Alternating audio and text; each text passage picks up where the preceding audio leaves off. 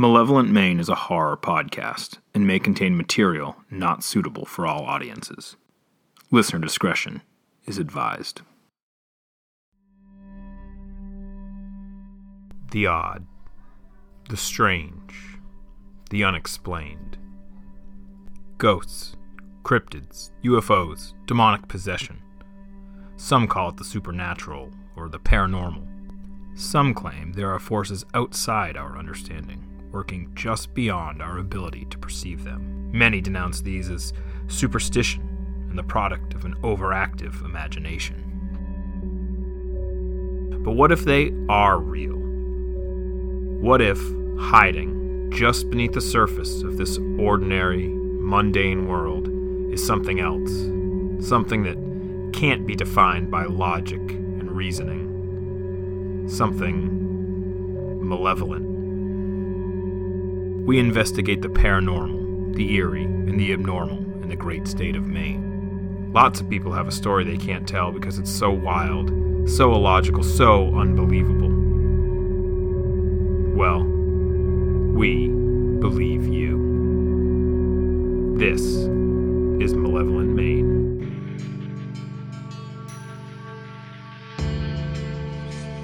Guys, what was that?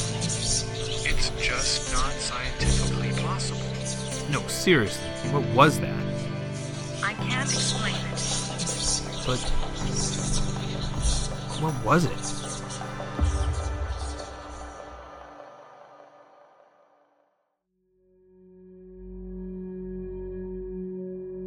All aboard, MMers. Today's story concerns Maine's deep history of the railroad. This one's a little gruesome, so prepare yourself.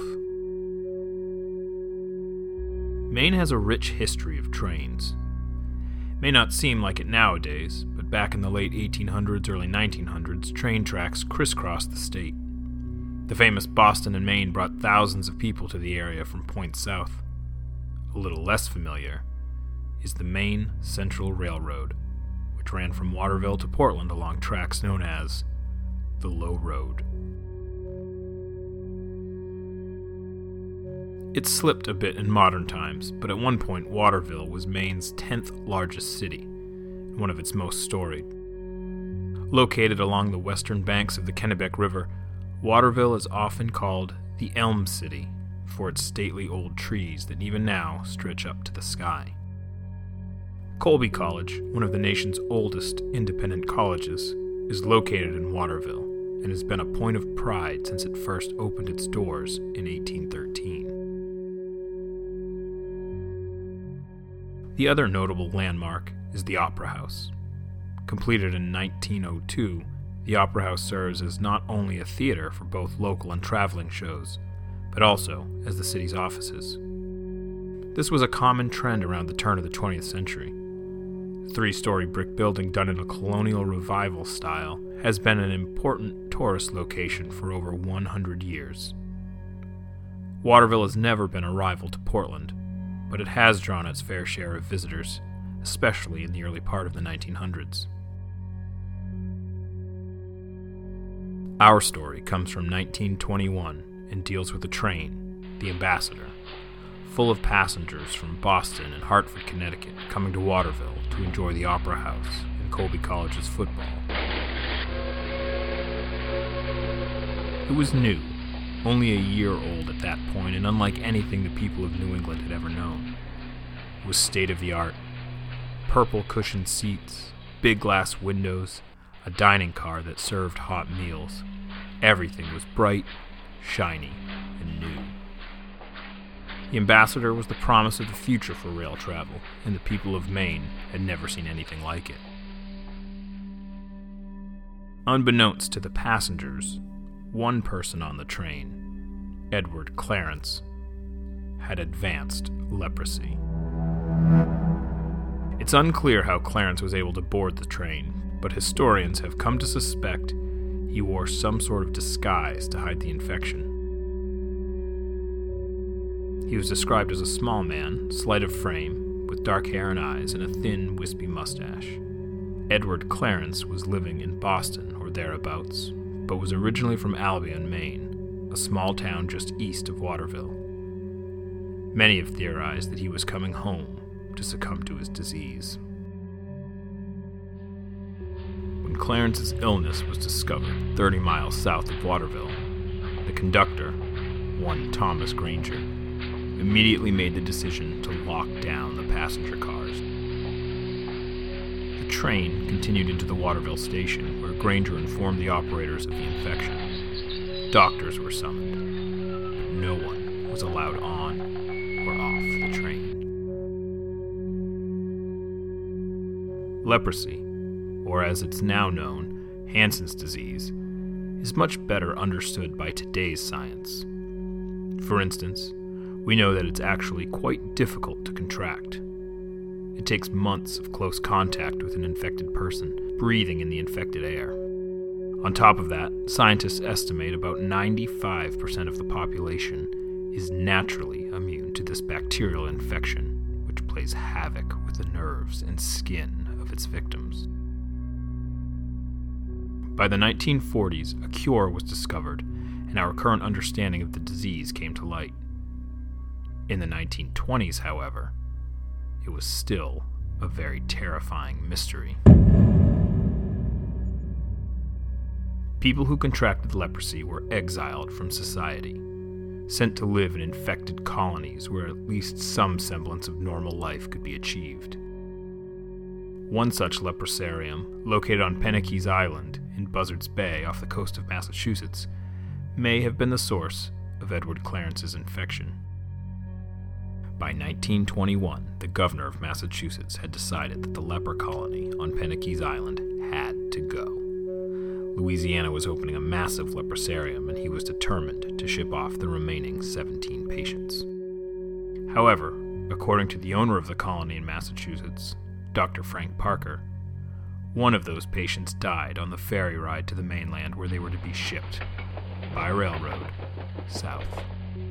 The name of this individual was never released, but many now believe that it was Edward Clarence. Somehow he had either escaped or convince the good doctor to let him return home. No one knows how Clarence managed to escape detection until just outside his destination, but his appearance there caused a massive panic.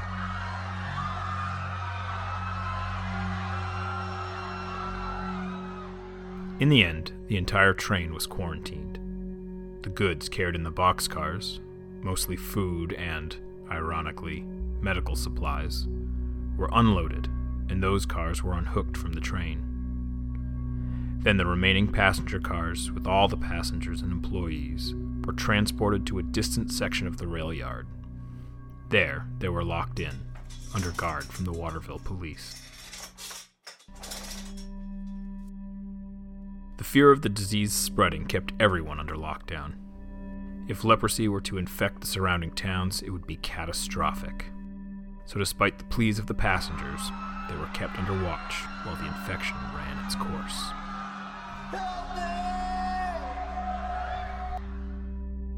Leprosy generally takes between one and five years to kill its victims, but the passengers on the Ambassador didn't have to wait that long. Edward Clarence, just miles from the farmhouse where he grew up, died on the second day of quarantine.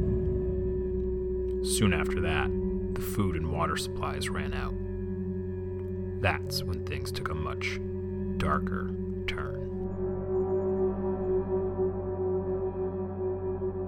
Robin Thatcher, professor of American history at Colby College in Waterville, and author of The Day the Train Stopped A History of the End of the Line for Railroads in Maine, sat down and talked with us about the Ambassador incident.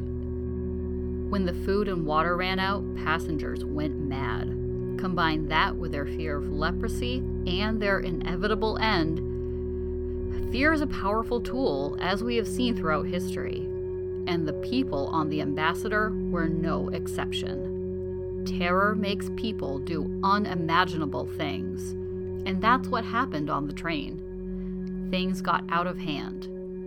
Well, that's an understatement. The people started smashing the windows of the train. The police, these were Waterville police, remember? They were used to a few drunk college kids or the occasional car crash. not something like this. They didn't know what else to do. They started boarding up the windows.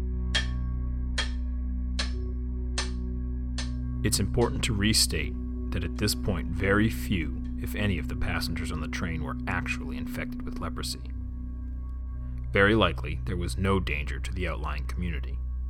But driven mad by fear, the passengers and crew had turned into the very nightmares the officials of Waterville had been imagining.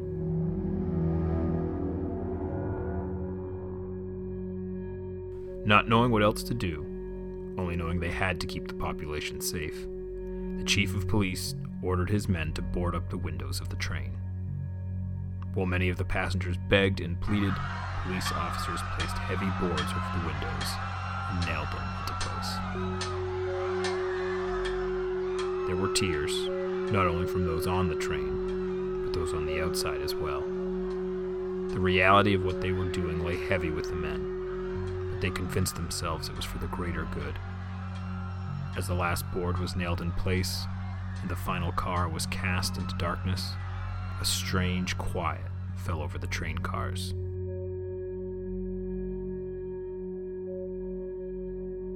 For three hours, the train was as silent as the grave. What happened in there, we will never know, but after the third hour, the screaming started. The passengers had turned on each other.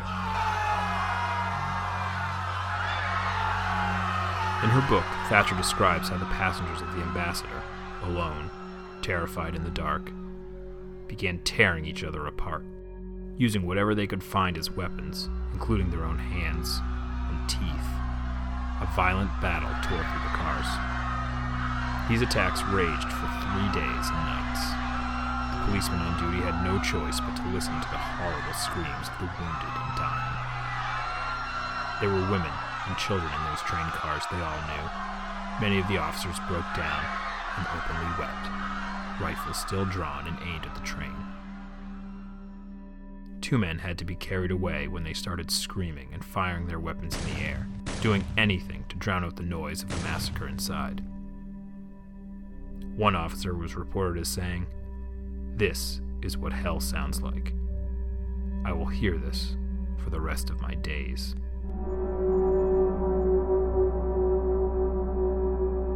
Finally, after two days, the cars grew quiet once again.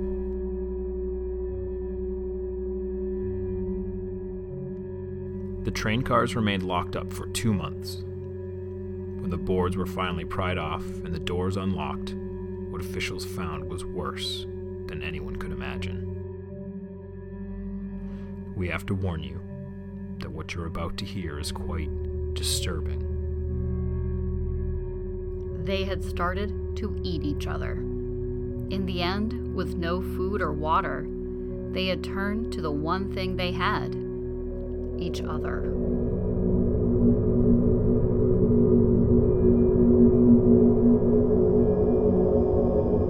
When officers looked into the windows, they saw bodies, or more accurately, body parts. A severed foot rested in the ray of light that lay just within the doorway. There was no shoe or sock, just a foot. Arms, legs, and heads were scattered about the cars. Everywhere the officers looked, they found broken bodies, blood stains, and cracked bones.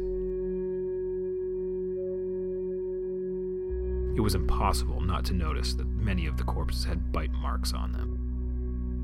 The once pristine and modern ambassador had been turned into an abattoir.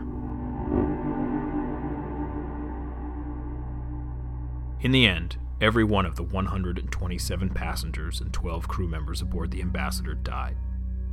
Thomas Granger, the conductor, had remained in the engine's cab the entire time. It was determined that he was the last to die, protected from the chaos of the cars, alone, with nothing but the sounds of the madness to keep him company. After a year of further quarantine, the bodies were finally returned to the families. The ambassador was burned in a farmer's field not long after the bodies were removed. Soon after, the popularity of the rails declined to the point that many shut down for good. the horrible tragedy of the ambassador incident was soon swept under the rug, and everyone did their best to move on from it.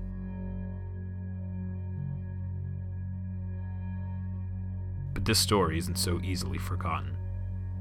The corner of the train yard where the ambassador had come to rest was never used again. Many claimed it felt like someone was watching them, and that it felt colder there, like a crisp fall night, even in the full sun. For decades, workers at the rail yard claimed that they could hear screams coming from that distant stretch of the train yard, especially at dusk, right before the sunset. The rail yard is long gone, and the railways are all torn up. But even now, visitors still hear screams of rage and pain. Reports of lunatic sounds come in at all times of the year, and residents have claimed to hear the whistle of a lone train calling out in the night. Perhaps the spirits of those who died on the ambassador's final ride linger close to the spot of the tragedy. One wonders what they must think of the tragedy that overtook them. The science of their time wasn't complete, but in the decades that followed, we learned just how safe those passengers most likely were. Is it fear that keeps those restless dead close to the earth, or the blind rage that overtook them in the darkness? Perhaps it is the guilt of knowing they had been victims of humanity's greatest disease fear. Stay safe out there, Maine. Malevolent Maine is Lucas Knight, Tom Wilson, and myself, Chris Estes. If you'd like to read more about our investigations, check out our website at malevolentmaine.blogspot.com.